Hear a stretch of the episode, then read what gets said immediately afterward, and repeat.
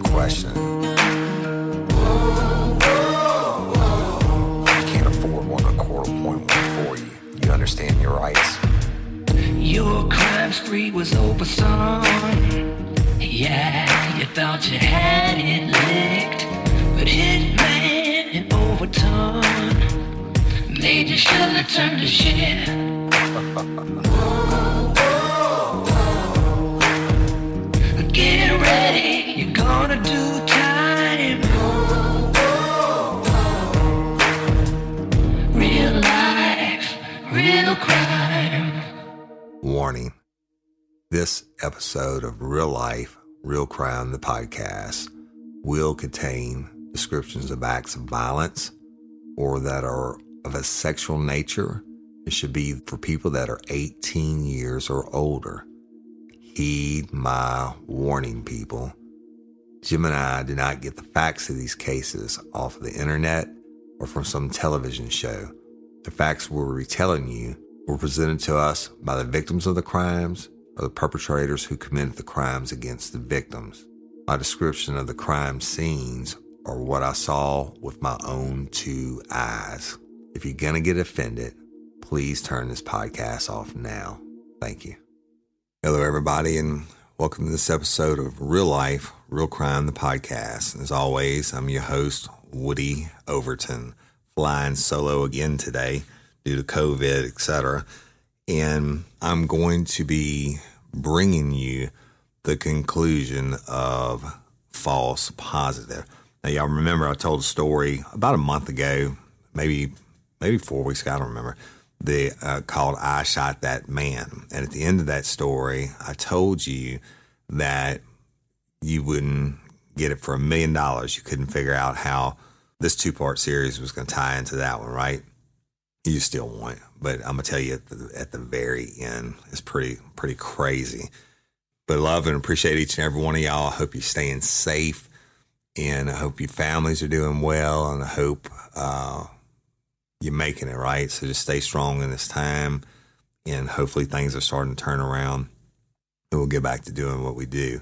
Now, this is the last episode, lifers, in season four, and we'll be starting season five soon. Going to be a lot of big changes coming up, a lot of different great things happening that we're working on. So just stay tuned. All right. When I left y'all on false positive, we had already tested the the bank manager, the lady who said she was kidnapped overnight, etc. She picked out a male suspect out of a photo lineup. I mean, instantly picked him out. Said she recognized him as one of the guys who uh, kidnapped her from her home. And when they were duct taping her up and masking her up, she saw through his mask the facial features and she know, knows his voice, grew up with him all through high school, knows everything about him, etc. And uh, I mean, she ID'd him. She picked him out of a six pack. I mean, you can't make that shit up. So they, being the powers that were working the case, right? And, and, that was God and everybody. It was the small town PD where it happened, the sheriff's office in the parish where it happened, uh, Livingston Parish Sheriff's Office, the feds, state police, everybody was in on it. And powers that be scooped him up um, based off of the positive ID from the six pack. And they get him in and they bring him to me to polygraph him, right? They question him. I watched the question and he's like, fuck that, I ain't had anything to do with it. The, the, you know, he was adamant. And he couldn't see me while I was watching, but he was adamant. He had nothing to do with it. Uh, he was at work. I was at work. I'm telling you, I was at work when it happened last night. Bullshit. I was at work. Go check my work schedule, but they didn't do it. Then they decided to bring him to me. to polygraph him. Uh, um, let me tell you a little bit about it. A lot of y'all probably just like on the girl, the the manager, she had been up for over 24 hours, and I hounded her on the participation question based off of what the Fed said. And the I was now at the time I, I was a rookie polygraph examiner. I had just graduated from the school. I had just taken my state board just a couple months before. Uh, I had taken my state board test, the written test, and passed it.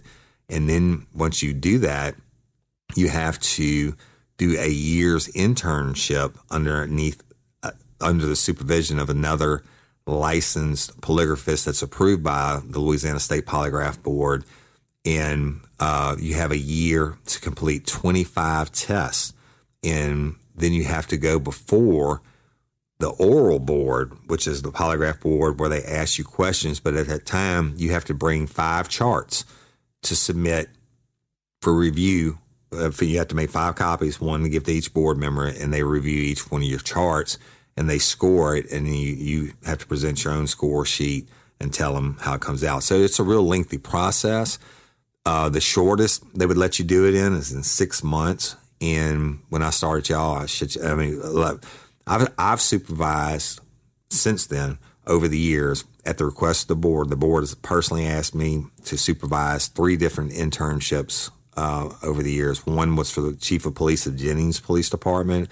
One was for a captain with the Baker City Police Department, and one was for a trooper who is now actually uh, on sits on that polygraph board. Right, so we're talking over the course of many years. Now you got to. The reason I'm digressing is because I forgot to tell you in the last episode. I was uh, just a couple months out when I did. I shot that man. Uh, I think it was like two months before this case. That was my first murder confession off the polygraph, right? And he repeated it exactly. And, and he said, Mr. Woody, I shot that man. Mr. Woody, I shot that man last night. So remember, I knew just enough really to be dangerous in the polygraph world. And uh, going back to um, the bank manager and hounding her. I was hounding her on that participation question about that pressing that lock or whatever it was, right? And remember that I, I went back to him. I said, "Hey, she failed it, but I don't believe uh, she participated." And and the problem with it, y'all, is that I had hundreds of thousands of hours of interview and interrogation before I became a polygraph examiner, and 98.5% of what I do for a living is read people and the body language, etc. And I don't even need the, the, polygraph, right? So, but it's a great tool. It's a great investigative tool. But again, I was kind of a rook at it, and um, it is what it is. So they bring this guy down to me, and I, I again I separate myself because they've been questioning, they've been hard on him, they swamped Donkey, them drug him, skull drug him out of his house and all that shit right? So he's got no love for them. I have to establish a connection and bring him down, you know, get him in. But the problem with this guy was he walks in the door and the, he's fine. And it looked just like he's pissed off, but uh, looked just like he did when they were interviewing him upstairs. And he walked in and they introduced me as Detective Woody Overton. And I put my hand out to shake his hand, and the dude I thought he was going to pass out. I mean, I had never seen that much color drain from a person. Uh, uh, he started sweating, and it was cold in my little office. And he started sweating and everything. He was like, uh, you know, I, I knew something was wrong right away. So, long or short, I get him in and sit him down, and I made, made my introduction. I told him who I was.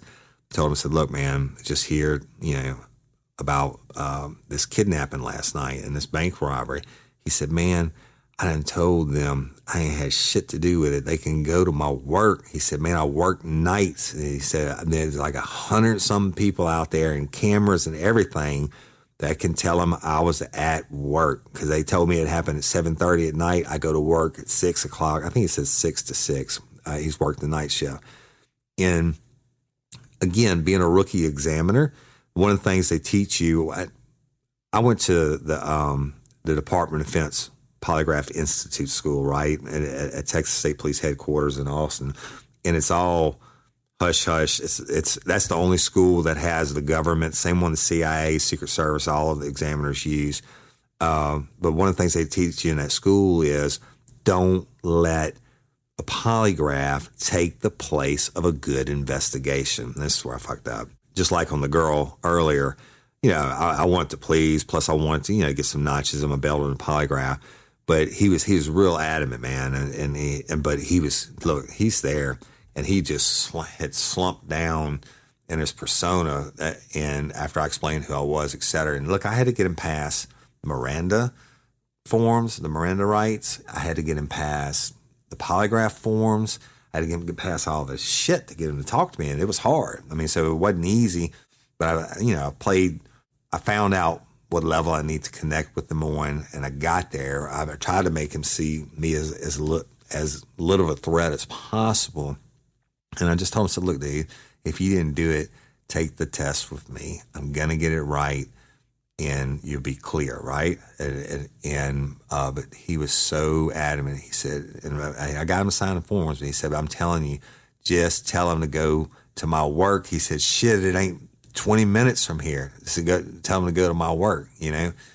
And I pushed on as a rookie examiner, and and again, this isn't my case, y'all. They called me in, and I started it in on, on the manager, right? And she happened to pick him out a six pack during my polygraph, et cetera so I really didn't have a dog in this fight personally, uh, um, other than the polygraph angle. But so get him in and sit him down, uh, get him past the forms, and but his demeanor is just he is sweating buckets. He's just I, I'd never really quite seen that on anybody who just wasn't totally guilty, and I couldn't figure it out for the life of me, right? And um, so finally, it got to the point where I got, we went through the medical questions and, and all that for me to determine whether or not he was mentally and physically able to uh, take the test. And I had to pass him. I mean, he was a healthy young man, respectful young man. And, and he's not a gangbanger or whatever, you know. I mean, he's just he he had a full time job. He worked like uh, five nights a week, like like sixty hours a week, and and it it wasn't a great job. I can tell you that he was working his ass off. It in I think it was at, at, at a chicken plant where they cut chickens all night. Um, so at the last minute, I asked him did he need to take a break before we got into the, the formulation of the questions for the test, and he he wanted to take a break. So I left him alone. I went up and I talked to the powers that be, and remember, it's all these agencies that are there, and I told him I said, listen and I said, why don't y'all just go? This dude is adamant. He's at work last night. Adamant. He's on the security cameras. He he clocked in right before six. He stayed there. His workstation is is on security cameras. He's got a hundred and some people that he worked with all night. He had three breaks during the entirety of the night. One 15 minute break, then his lunch break, and then another 15 minute break towards the 12 hour, end of the 12 hour shift and didn't leave until like after six o'clock in the morning, right? And and I said, but they said, no, no, no, let, let's, let's just polygraph him. And, you know, she picked him out of the photo lineup, which she did. I get that point. But I'm like, I'm thinking by the time I was in there, you know, first of all, you could at least call his work, but it wasn't my case. You could have called his work, didn't do it. But uh, damn sure you could have sent somebody, all you asshole, all the guys standing around drinking coffee, waiting on me to run this four or five hour polygraph, however long it's going to be. One of them could have rode over to this plant, which is open 24 hours a day, and checked to see if this guy was at work, right? If he's at work, shit, then there's no need for a polygraph. And even though she picked him out of the photo lineup, if he's at work and you got all those eyewitnesses, that's that's no bueno. It's no good. The um, I'm gonna tell you this too and we'll get into it in some other cases in real life real crime in the future. Eyewitness testimony is probably the most unreliable testimony there is when a person is under that kind of stress, and especially flip it back. The she had been up for what 48 hours or whatever it was uh, when she, um, and I'm taking her back through the case of what actually happened when they, she was abducted from her house I'm, I'm taking her back through it mentally frame by frame, whereas all day long she had been a suspect, right? And she'd been treated as a suspect. eyewitness testimony so unreliable because most people when they have a gun in their face, you get what you call tunnel vision, right? And in and I'm saying I'm not saying that it's not good. I'm just saying if if there's a breakdown in an area like that, especially somebody that's under that kind of stress, it, I mean, it does happen a lot. Y'all heard it in, in the other case we did uh, on I shot that man. The eyewitnesses uh, uh, picked out the wrong person out of the crowd. That was a shooter, right? Same thing. But I mean, law enforcement has to work with what they have to work with. But I asked him, I said, again, I said, man, why don't you go out there and just talk to somebody or look at the cameras from last night? No, no, no. Go on and do the polygraph. We already got his ass. We got him on the eyewitness things. Not, not my case. Fine with me. All right. So go back in and I sit down and I told him, I said, look, we got to make up the relevant questions for this examination. And relevant meaning the most important, right? And and so the relevant questions would be Did you say let me back up. I didn't have to ask him about the bank robbery, right? He was being charged with the aggravated kidnapping uh, and by breaking into her home, taking her at gunpoint, duct taping her up. He's the one that she eyewitnessed. So that's what I'm asking about.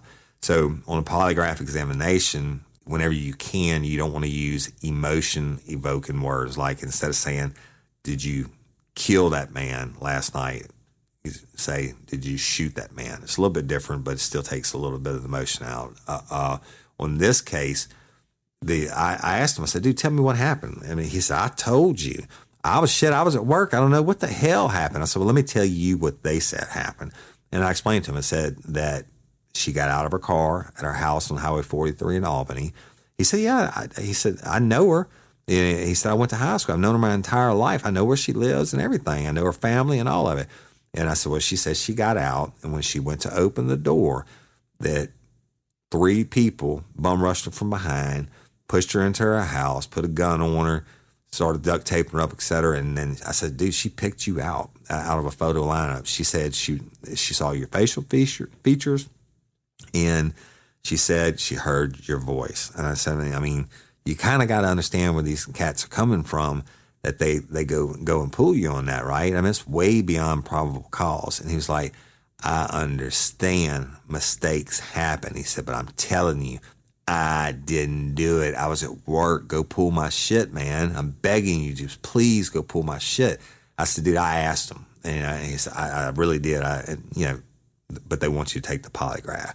And he was like, so anyway, back to the question. I said, look, I'm gonna make it easy for you. I'm not gonna ask you, did you kidnap her or whatever. I said, when is the last time you saw her? He said, the last time I saw that girl is when we graduated high school, dude. It's been years. I said, okay.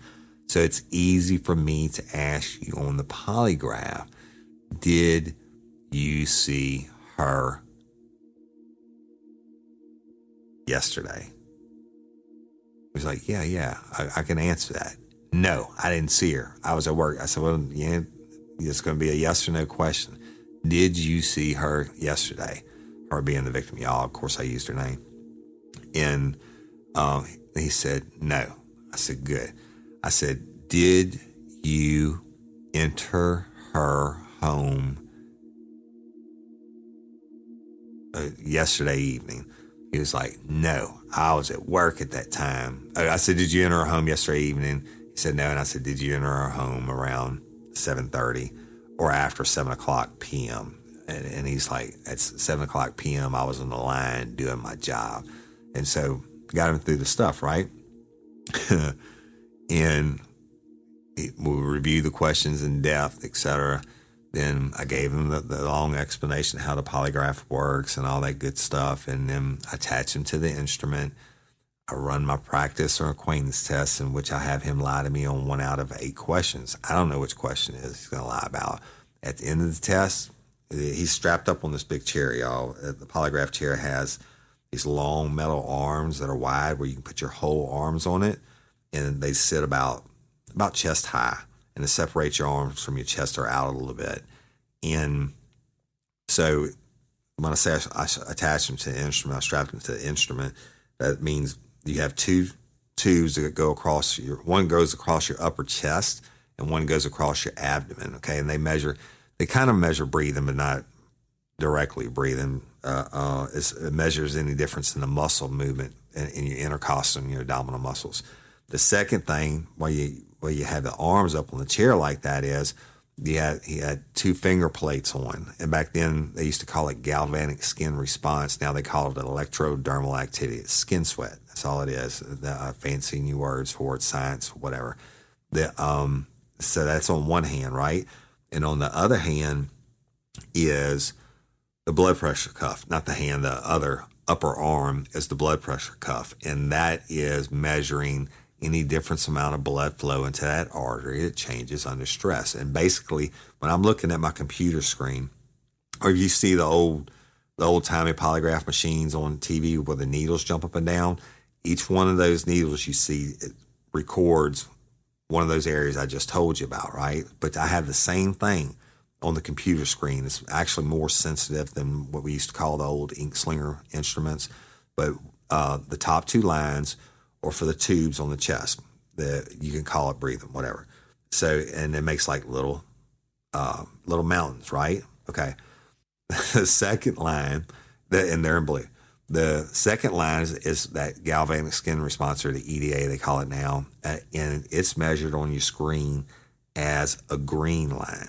All right, and and then at the, this is how mine up, and on the bottom is where the blood pressure cuff is monitoring the blood flow into the brachial artery.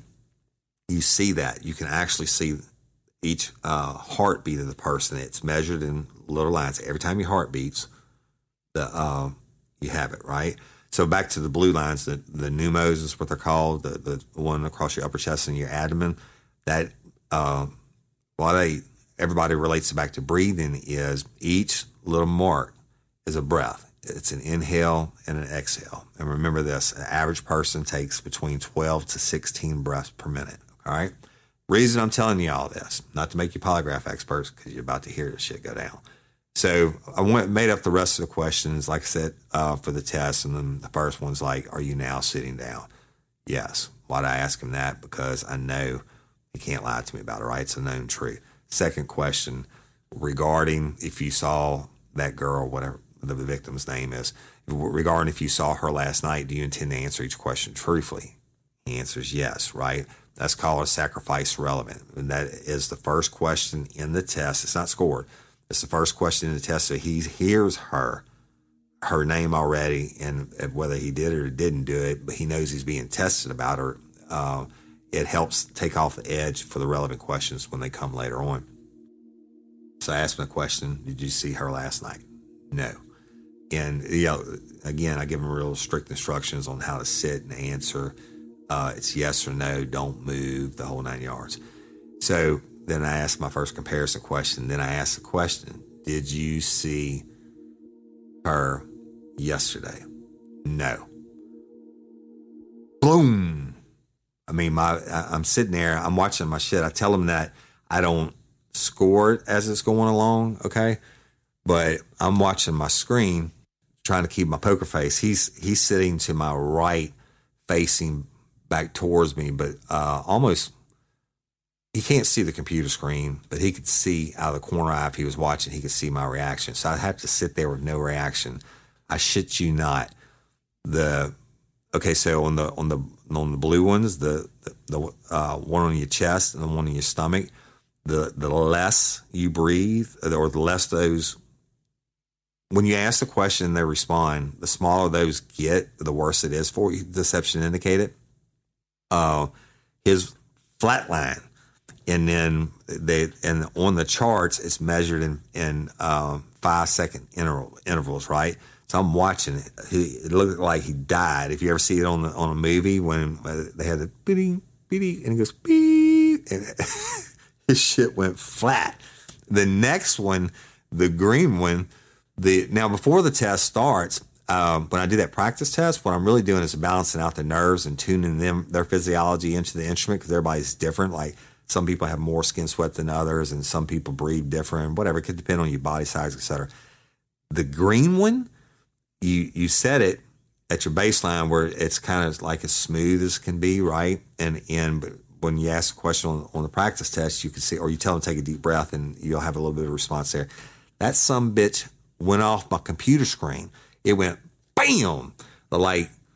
I was like, holy shit, right? And and then the heart uh, that you could see through the arm, through the brachial artery, it went from being flat on the page, but looking at the heart beats, one, boom, boom, boom, boom, boom, boom. I asked him the question and went, boom, boom, boom, boom, boom, boom, boom, boom, boom. I mean, it took off, went off my freaking computer screen. Look, it looked like he hit he hit a, the meth pipe while he's sitting in my chair. I'm like, holy shit, man, here I am. I mean, I'm not a total rookie examiner, but I, I, got a couple months in, and and but I'm like, holy shit! And I've never heard of this in polygraph school or in all the other tests that I've done or anything, and I'm, I'm like, I'm freaking out because I don't know what to do. First of all, and and so I'm trying to bring it back to what I guess people call it a baseline. Trying to bring it back down before I ask the next question because when you ask the question, they respond and it's 25 seconds and your next question kicks up. You have to ask it. You don't have to, but you can make it go longer. But your next question kicks up. And shit, my stuff's all off the screen. His heart's off the screen. His skin sweats off the screen. And the breathing quit. He quit. And I'm, it took me a, like 15 seconds. I look over and said, Hey, hey, I said, Hey, man, you got to relax. I said, you got to breathe. I mean, shit, he wasn't breathing. And I said, you're going to pass out. And look, he was sweating and on that metal chair where they had the hands up for the galvanic skin response, I could see pools of sweat coming literally developed on the metal chair underneath his hand. I'm like, holy shit, man. And I mean, it, it was the larger, okay, let me digress. The, the more response you have from the heart, naturally, the worse for you it is. The larger you have from the skin sweat, the worse it is. And this is the worst I've ever seen. So it looks to, and the more suppression in the blues, and he, he flatlined. He wasn't breathing at all, and couldn't be any worse for him, deception indicator wise. But I had to stop the test. Uh, just fucked me up, you know. And and and I'm looking at him, and he's he starts to breathe again and doing all this, and I'm like, oh shit, man. And I said, look, man, you got to relax. And I stopped testing. You got to relax. The look, I'm not here to hurt you.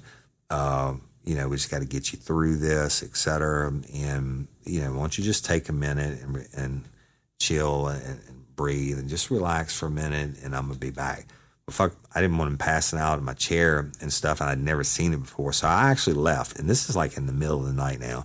I left the room and I went and called one of the best polygraph examiners in the world. His name is Mark Handler. He teaches all the federal schools He's super cool cat. He lived in Kentucky at the time. His wife's a brain surgeon.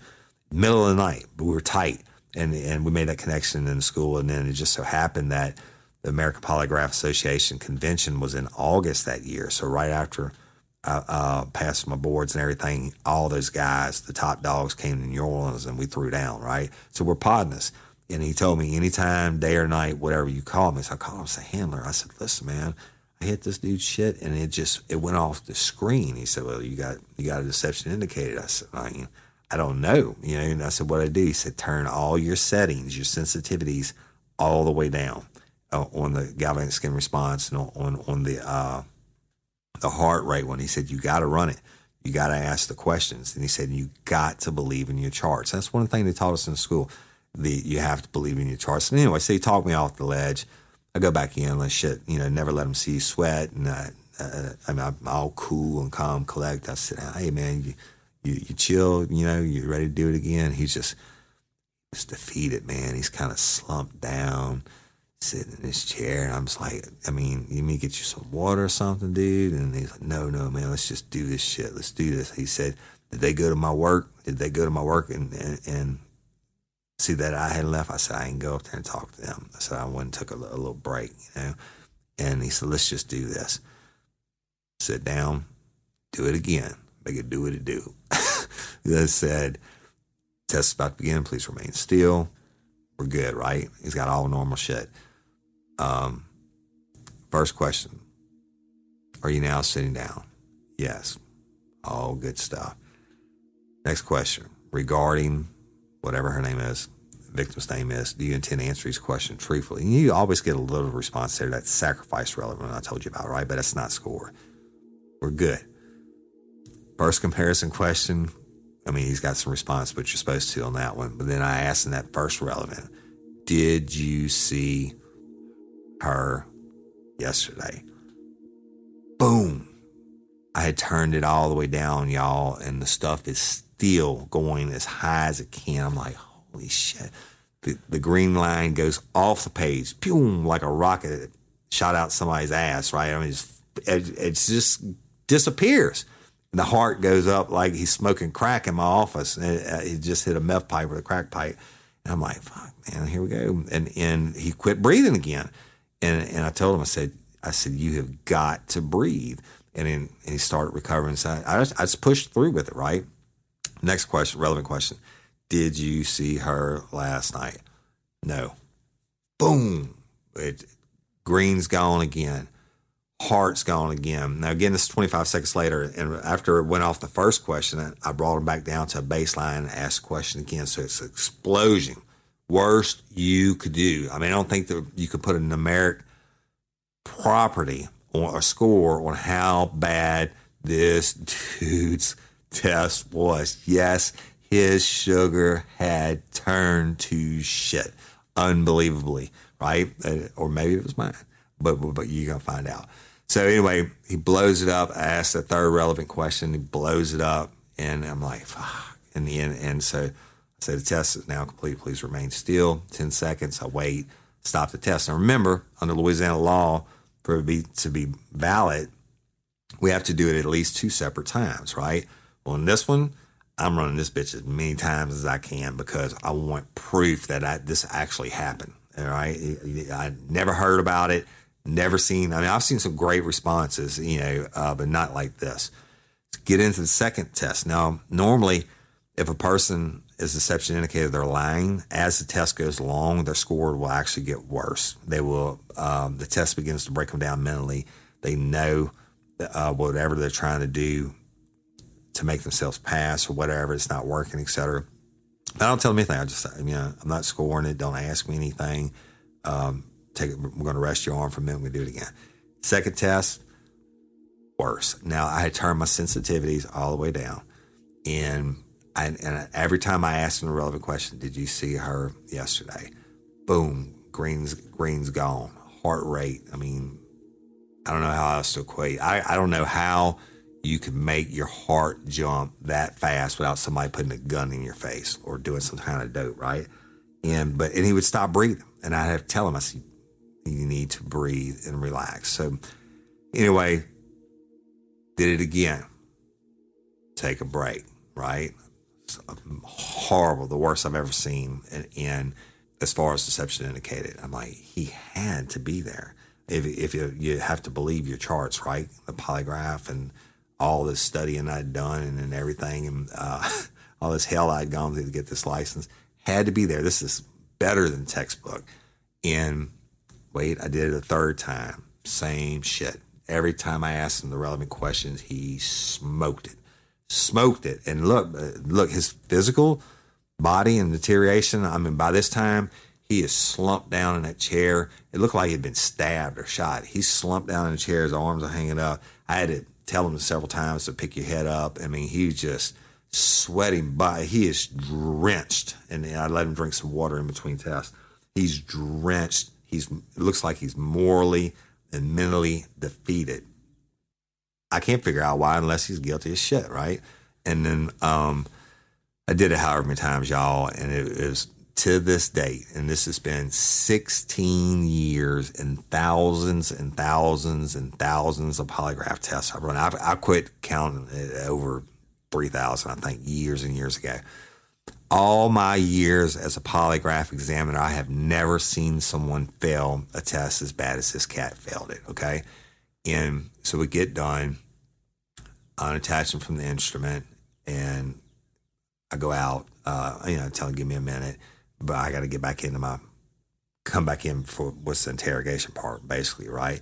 We got done, and and I always ask him, I said, "How do you think you did?" And he said, "And I don't know, I don't know." And I'm like, oh shit, we might have something here. Maybe, I mean, maybe he's lying about work. He's, his boss man's going to cover for him or something. I didn't know. But uh, so I let him be for a minute. I went upstairs and all the powers that be were standing around. I said, Did y'all go send somebody or talk to somebody at his job yet? No. Waiting on the test. We already got a warrant for him based off of her six pack. He said, How'd he do? I said, Shit, it's how he didn't do. I said, I'm surprised the dude's living. And I said, You wouldn't believe if you knew about polygraph and I could explain it to you, you wouldn't believe how bad he did. I said, It is the absolute worst case of failure that probably in the history of the world. No, no bullshit, right? And in fact, y'all, it was so bad when I got done with this, and, and I'll tell you about the conclusion of it. I got done this. I actually sent it to the Department of Defense Polygraph School to the examiners and stuff, and then they use it as a case file study now.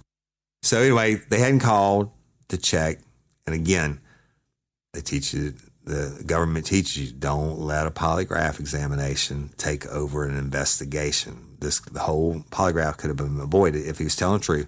Polygraph could have been avoided by riding your ass out to his work and verifying he's there or not. Detective work but but now I was like the first polygraph examiner in the area, right? So everybody was using me up, and and the the parish where the bank robbery happened, they didn't have an examiner. And, uh, the nearest examiner was in uh, Baton Rouge, but he was private, or, or actually Denham Springs, but he was the chief at the time. And he didn't. Anyway, they were using me. Okay, so but I learned after this one, especially the bank manager being up for the 48 hours and them not producing a document saying about the extended time log and uh, this guy, all they had to do was go check his work records. So anyway, I go down, go back in the room, and I sit down. I pull my chair close. And I say, "Hey, man, you know." I said, "Look at me. I mean, he's just slumped over. He's defeated. He's looking like he had his ass whooped like a redheaded stepchild. I mean, he's beat the fuck down." I said, "Hey man, look at me. I'm touching him on his knees. I'm, I'm trying to make the eye contact right." I, now, confession is what I do, and I was doing it a long time before I was a polygraph examiner, and known for them, right?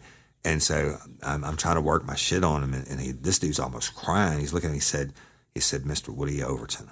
And that's a, one thing that struck me is he knew my name, or or I mean, we'd only been introduced when he came in the door the one time, but he throughout the polygraph kept saying Mr. Woody Overton. And that kind of, you know, threw him, but I didn't think much at the time. He, he just looked at me, slumped down in the chair, and he said, Mr. Woody, I'm telling you, man, I was at work. Why won't you please get them to go pull my shit, man?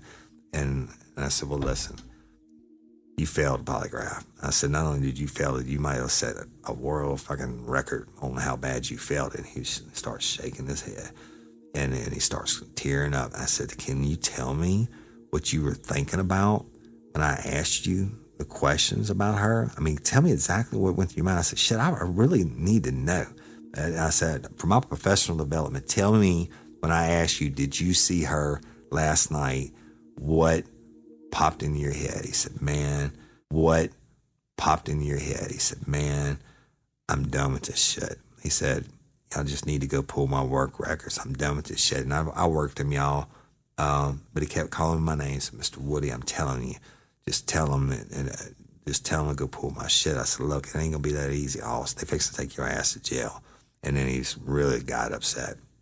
Uh, I said, listen, it's not my jam, you know. And, and be honest with y'all, I know what my chart said that he failed like the worst in the history of the world dude was too adamant to me about where he was, and he he's you know, and please go pull it, please go pull it. Now look, he was cooperating because he's figuring maybe he's going to pass the polygraph, I guess, and and, be done with it or whatever. But they're taking his ass to jail. I mean, they're closing the case out, and and it winded up, and I, I just finally told him, said, look, man, you know.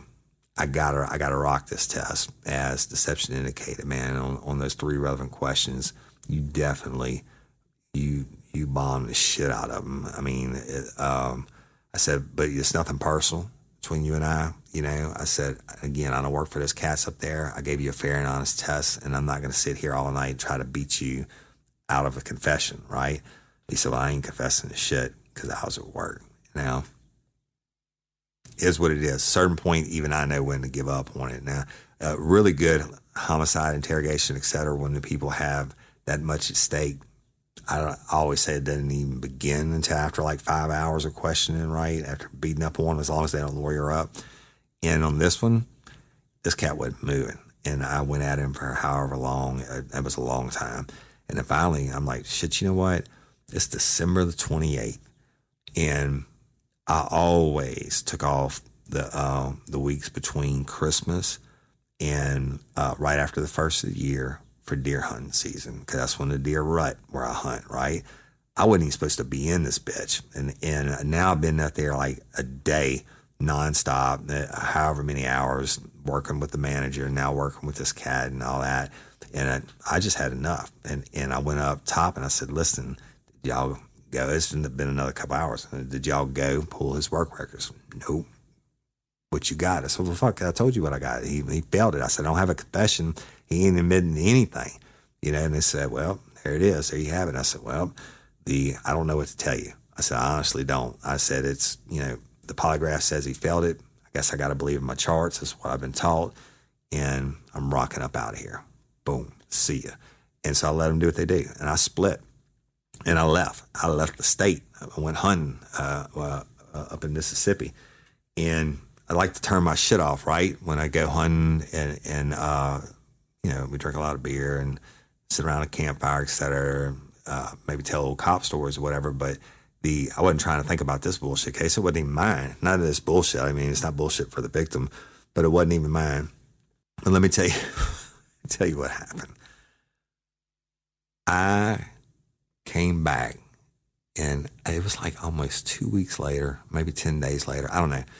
One of my first days back, and but I'd been off for a while, right?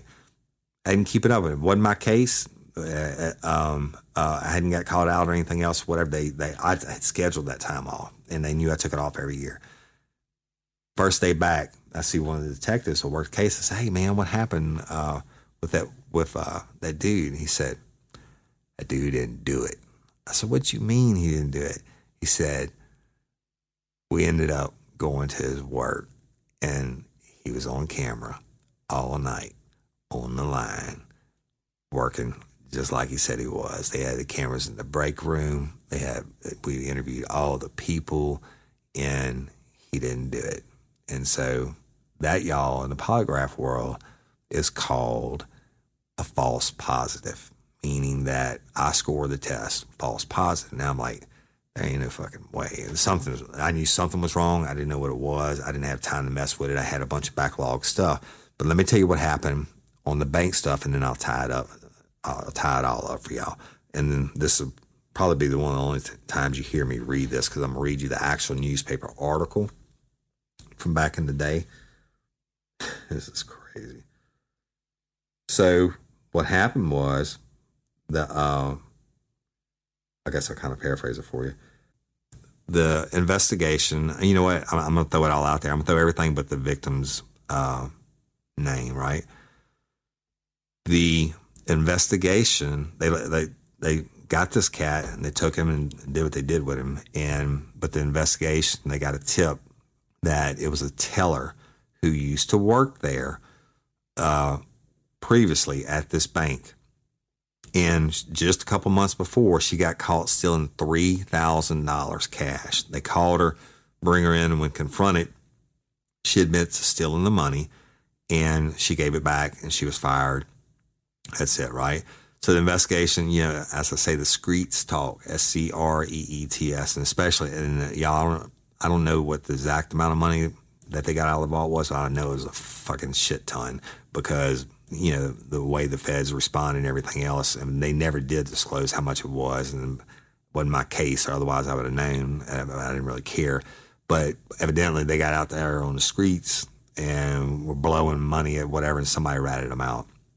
So they started looking at this chick, this this female, and that used to work at the bank off a tip, and the investigation, they rolled with it, right? And not only did they find out it was that female that uh, that teller, they found out it was her family members that were involved with her, and guess who wasn't involved with her? Guess who wasn't involved with her? My guy that I failed on the polygraph. Let me read this to you, and then I'm gonna tell you how long they got because I, I think how long they got is, is is just personally an offense. Um, read you the actual story. All right. I, you know, I'm not sure which paper this is. It might have been the Livingston Parish News or whatever. I don't have that. Um, so I'm giving whoever wrote this, I'm giving you credit. Ponchatoula. Now, Ponchatoula, y'all have heard me talk about it before. It's across the river in Tangipahoa Parish. Ponchatoula. Four people have been arrested for the December 26th kidnapping of a Livingston Parish woman, according to Ponchatoula Police Chief David Vitter. Y'all, David Vitter was a good dude. He's dead now. He died not long after this. I think that, like the next year. Um, article continues. The kidnapping, part of a larger scheme to rob a Ponchatoula bank, was allegedly planned and executed by a former Central Progressive Bank employee, Kashida Wicker Williams, 24 years old, of 64422 Wicker Lane in Roseland, Tangipahoa Parish, Vitter said. Now, Roseland, y'all remember um, the girl, the victim said they took her a long, long ways and down a gravel road. Roseland is like, Tangipahoa Parish is the longest north south geographic parish in the whole state of Louisiana, and Roseland is damn near the top. So it's way up there. It's probably it's probably 35, 40 minutes from uh, Ponchatoula. Ponchatoula is at the, at the southernmost end of that parish. All right, back to the article. Kashida Williams allegedly enlisted the help of her brother and two cousins to carry out the kidnapping of the bank's vault teller and to rob the bank, Vitter said. Williams was fired from the Central Progressive Bank after being accused of stealing approximately $3,000 earlier in the year, Vitter said. She returned the money and wasn't prosecuted, Vitter said. Kashida Williams and the vault teller who was kidnapped worked at the Central Progressive Bank at the same time. The vault teller, identified only as a white female, told police she was abducted at gunpoint around 7:30 p.m. and as she got out of her car at her home on LA 43 between Albany and Springfield, Vitter said. The vault teller told police she was driven to another location and held hostage in a house until dawn Wednesday, December 27th, when the kidnappers drove her to the Central Progressive Bank at 200 West Hickory Street in Ponchatoula, Vitter said. The kidnappers threatened to harm teller's family if she refused to use her electronic passcodes and key to enter the bank and the vault without setting off the alarms, Vitter said.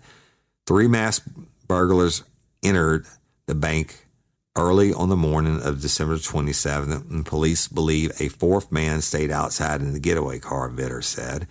The vault teller told police she was released after the robbery not far from the bank at Ponchatoula's Memorial Park and by 8 a.m. had found a phone where she called 911, Vitter said. Ponchatoula police, the FBI, and the sheriff detectives from Livingston and Tangipahoa parishes worked long hours searching for the house where the vault teller was held overnight, and the work paid off, Vitter said. It required a lot of legwork and interagency cooperation, Vitter said. Last Friday, Kashida Wicker Williams was arrested along with her brother, Daryl Wicker, 20 years old, and her cousin, Leonard Wicker, 18. All three of them lived at the same address in Roseland. On Monday, another cousin, Tyree Wicker, 17 years old, of whatever road in Vernontown Road in Roseland, was arrested. Tyree Wicker is believed to be the man who sat outside in a car during the robbery, Vitter said. The suspects have been charged with aggravated burglary, aggravated kidnapping, and carjacking, according to the Livingston Parish Sheriff's Office. One of the suspects has given a confession, Vitter said. Police are not yet ready to discuss the amount of money stolen from the bank or measures being taken to recover it. The kidnappers also destroyed the vault teller's white 1999 Toyota, Vitter said. It was found burned out in Mount Hermon by the Washington Parish Sheriff's Office. If they are convicted, they will be spending the rest of their lives in prison. Vitter said. The investigation got off on the wrong foot initially when the vault teller mistakenly identified 22 year old, I'm going to say his name, 22 year old Hammond resident Michael Winder, W I N D E R, as one of the men who duct taped her, Vitter said. Winder was picked up, and the bank teller picked him out of a lineup. Vitter said, "Well, that's not that's not the order it happened in." But anyway, however, detectives soon verified Winder's alibi. Records show Winder had clocked in at his job in the vicinity of Hammond Airport at the time of the crime, and he was released. Vitter said, "Well, they don't tell you about all the bullshit that I just told you about, and they could have done that first. Now, I'm flip to the next article. Um, they basically what it says, y'all, they got uh, found guilty. All four of them. They pled. They they didn't, they didn't take it to trial. They pled to this. They each received ten years on a burglary charge and five years on a simple kidnapping charge. So that would be 15 years total, y'all. Um, but guess what? Those sentences were to run concurrent, not consecutive. And now when they run concurrent, that means that the your whatever the longest one you're in for, like the burger charge, they got 10 years. Uh, it was Judge Zoe Waguespack that they gave it to him. But it's not really up to her. The DA pled it out for whatever reason, and that's cool. But here, here's my issue with it. You're giving them 15 years on paper, 10 years for one charge, five years for the other. But guess what? That five year charge is you're serving at the same time you're serving the 10 year charge concurrently, which means when your 10 years is up, you walk, period. Now, let's take it up a notch. The state of Louisiana has good time. For every day they served and they were good little inmates, they get a day off or two days off, whatever it may be. Uh, so they would have been out. They would have been out of prison um, in five years from 2000. Shit, they'd have been out of prison in 2011, y'all. They're probably old people now, like me, sitting in a rocking chair chilling. But the that's it. And now it is what it is. You you heard the real truth of the story, and and and how always how they presented the interagency cooperation and the the uh, you know hurriedly finding out Winder's alibi and all that. It is what it is. Now let me before I tie it up, I'm gonna say one more thing. I told you that uh, to get your polygraph license, the, after you serve your internship, and my I was supervised by Greg LeBlanc of the Ascension Parish Sheriff's Office. Great guy, since long since been retired. Greg, if you're out there, peace, love you, brother. The, but um, I you only had you had to have 25 tests in a year to go before the board. I had, but the earliest you go is six months. At the six month mark, I had like 200 tests. Now they have people that can't get their 25 tests in a year, and I already had 200 in over a half year. Back it up. I picked, I hand cherry picked my five tests to take to the board. Right, the, these are the guys and girls that have been doing it the longest, and Richie Johnson, may rest in peace. One of my dear friends who was president of the polygraph board, he was colonel for West Baton Rouge Sheriff's Office, took me under his wing the years after. Great guy. And the rest of them, most of them are deceased now that were on that board at that time, except for um, one guy, and he's to this day, he'll always have my mad respect, uh, Mr. Zulke. But so I gave him, I go in for my oral board. I passed, you know, the, the question part, and they said, let's see your charts and let's score them. So I gave them to them. And I put that chart in there, y'all, the false positive, but I didn't tell them what my score was. And every single one of them said, Oh my God, look at this. This is crazy. I've never seen a chart like this that was this bad. You know, they all scored it the highest negative score you can get. And guess what? All of them were wrong, also. Again, the polygraph is not foolproof, it's not infallible. Uh, it's a hell of an investigative tool for breaking people down, et cetera.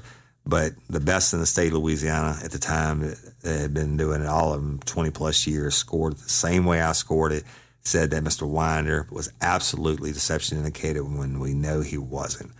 Lesson learned, and never from that day forward let somebody run me. If, if they brought me to polygraph an investigation like this, and I'm like, mm, if, first of all, the FBI, oh, I, want, I want to see where she'd impressed this time log. Show it to me. If you don't have proof, I'm not asking the question. Okay.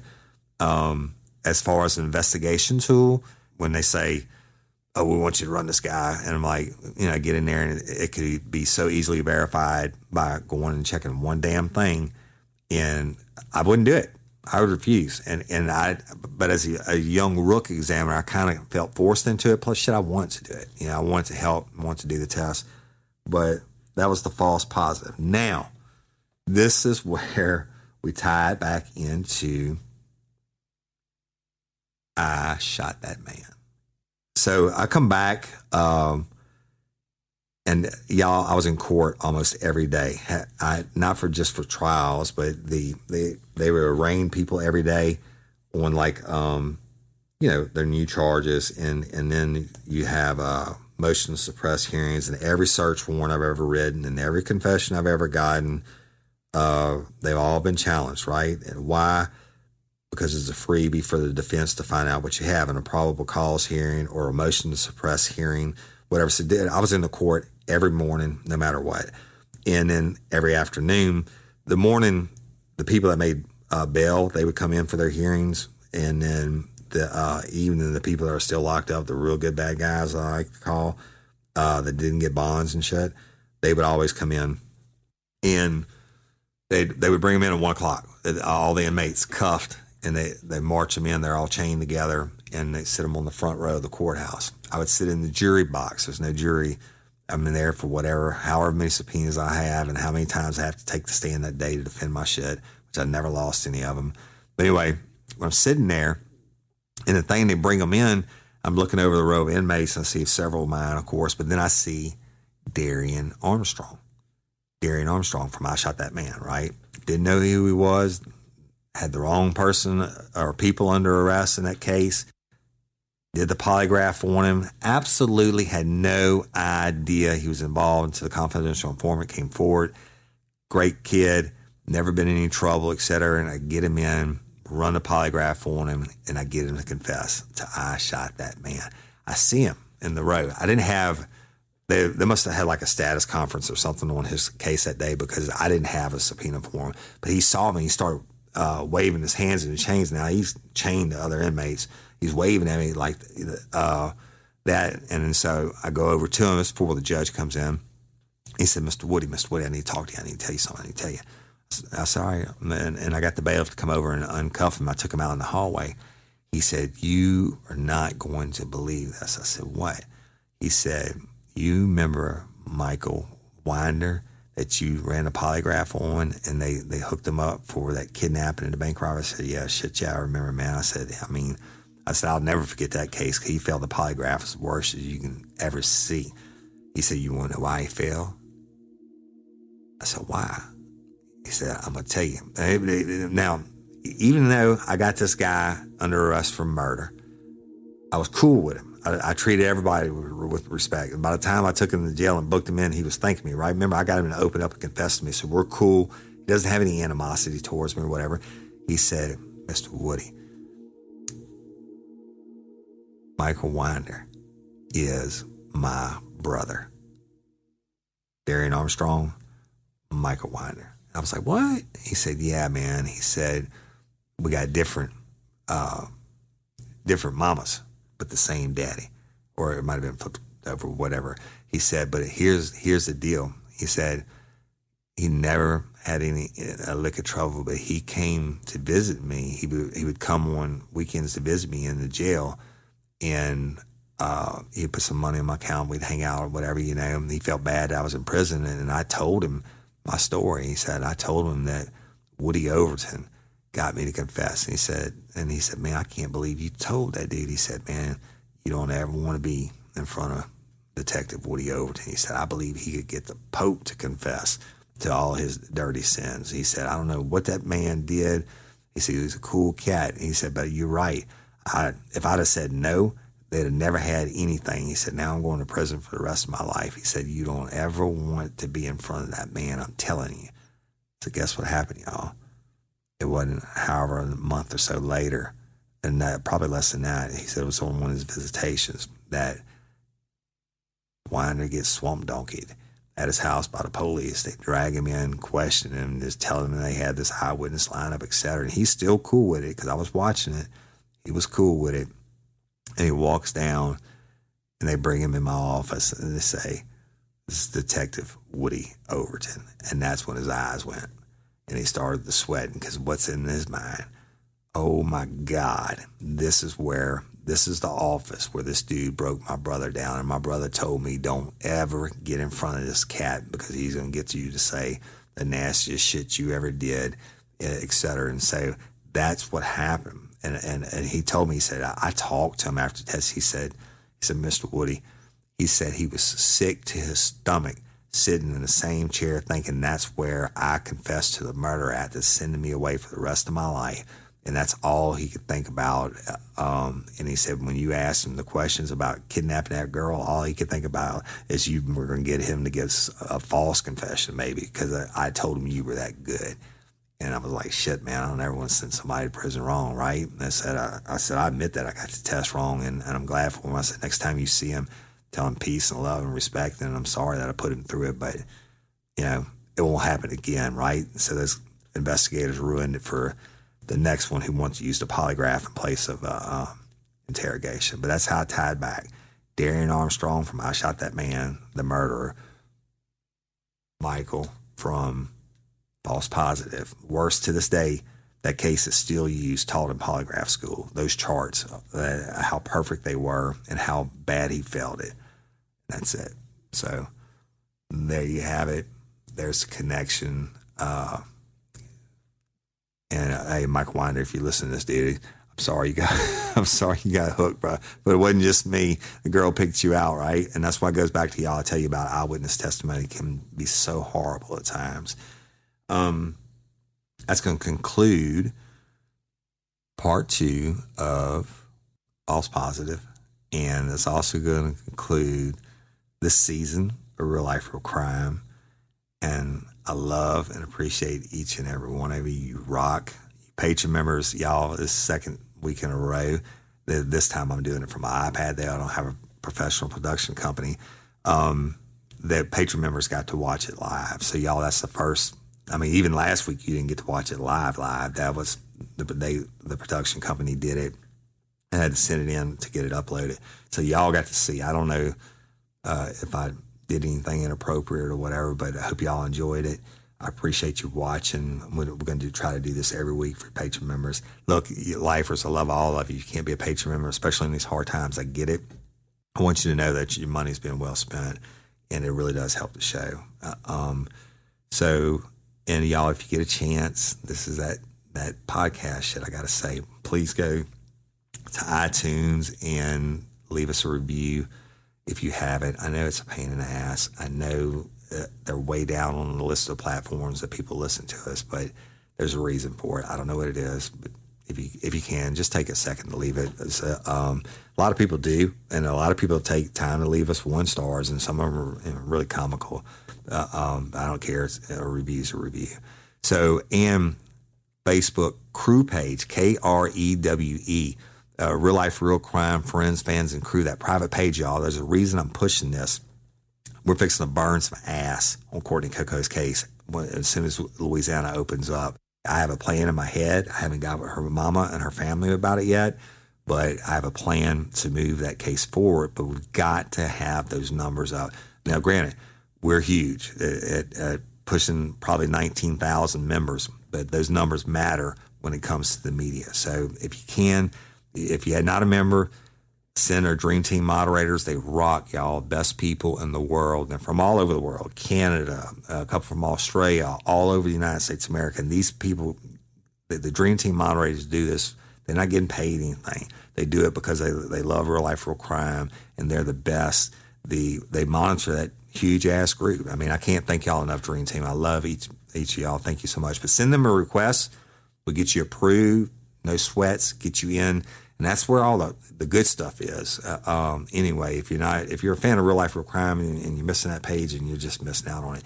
If y'all, if you're already a crew member, get, scroll up to the top of the page on um, the crew, and by members, it has invite button. You hit invite, invite all your people. Shit, if they join, great. If they don't then that's cool too. The, uh, but we need those numbers. Burns Mass, Courtney Coco's, this time's coming, I'm telling you. But it, I have a plan. I have a master plan, but I can't do it without the support of you lifers. All right. Miss Barbara Blunt's case. Things are opening back up. I've been in contact with sheriff's office twice this week, and we're about to we're about to roll. Okay, so y'all, um, if you can, when you uh, listen this week or whatever, uh, you know, share that Miss Barbara Blunt's episode again. Uh, we can get these COVID's. I can't say COVID has, has totally shut down the tip lines um, because it hasn't, but it, it, has slowed it down dramatically. Although I got a new tip today in Miss Barbara's case, so we need to share that and give them a Patreon members a thumb up. Share that; it's important. I think Sheriff Art is a fantastic guy. Those detectives working on this case are going. It's going to be awesome now that these corporations and stuff are opening back up. We're going to rock it. That's it. We got it. Crew members and y'all we're all that other social media bullshit. I don't know what they are. Twitter, Twitter, and Instagram, and uh, all of the different Facebook pages. Real life, real crime, Lagniappe page, uh, the crew page, the regular real life, real crime page. Uh, whatever. I forget them all. I don't even go to my, I haven't been to my own regular Facebook page in forever. Don't send me a friend request to that page because I have 5,000. Facebook has it blocked up. So I had to create another public figure page. Send a request to that. I promise you I won't deny you. But y'all, it, all y'all that send me the friend request every day, it, I, I clicked accept yes because evidently somebody almost every day defriends me uh, on Facebook. But it's, or, um, if I can accept you, I will. But you need to do it on that other page. And I don't know what it's at Woody Overton, Real Life Real Crime, or something like that. I'm smiling at my page members, y'all, that, uh, on the video. Of course, now that this video will forever be up two days early on the patron page. Um, y'all, patron members are getting to watch this now, they the uh, the lifers won't get this until sometime late Saturday evening. So um, we're going to try to bring you more and more content. We have more stuff to bring you. We're going to bring you more and more content. Thank you again. Absolutely adore you. Um, everybody else, love you, love you, love you. Thank you so much for look all your little comments and stuff that y'all share and and, and I read or you message me. I message y'all back. It means the world to me, man. You know, um, I, it really does, and I do appreciate you. I don't think there's a person out there that can say I, I haven't messaged them back or hit them back. And I'm, as long as I'm breathing and my fingers don't fall off. Sometimes at night uh, my real busy times between like 6 p.m. and midnight, right? Sometimes at night my thumbs are about to fall off. But anyway, I'll get back to you. I love all of you. Real Life, Real Crime, the podcast. Next time you hear me, it'll be season five. We'll be rocking and rolling. And I'm probably forgetting some shit, but that's all right too. Uh, Woody Overton, your host of Real Life, Real Crime, the podcast. And until next time or ever, don't let me catch you down on Murder Bayou. Peace. Get ready, you're gonna do time. Real life, real crime. Real Life, Real Crime is a true crime podcast brought to you weekly by Woody Overton, Jim Rathman, and executive producer Toby Tomplay.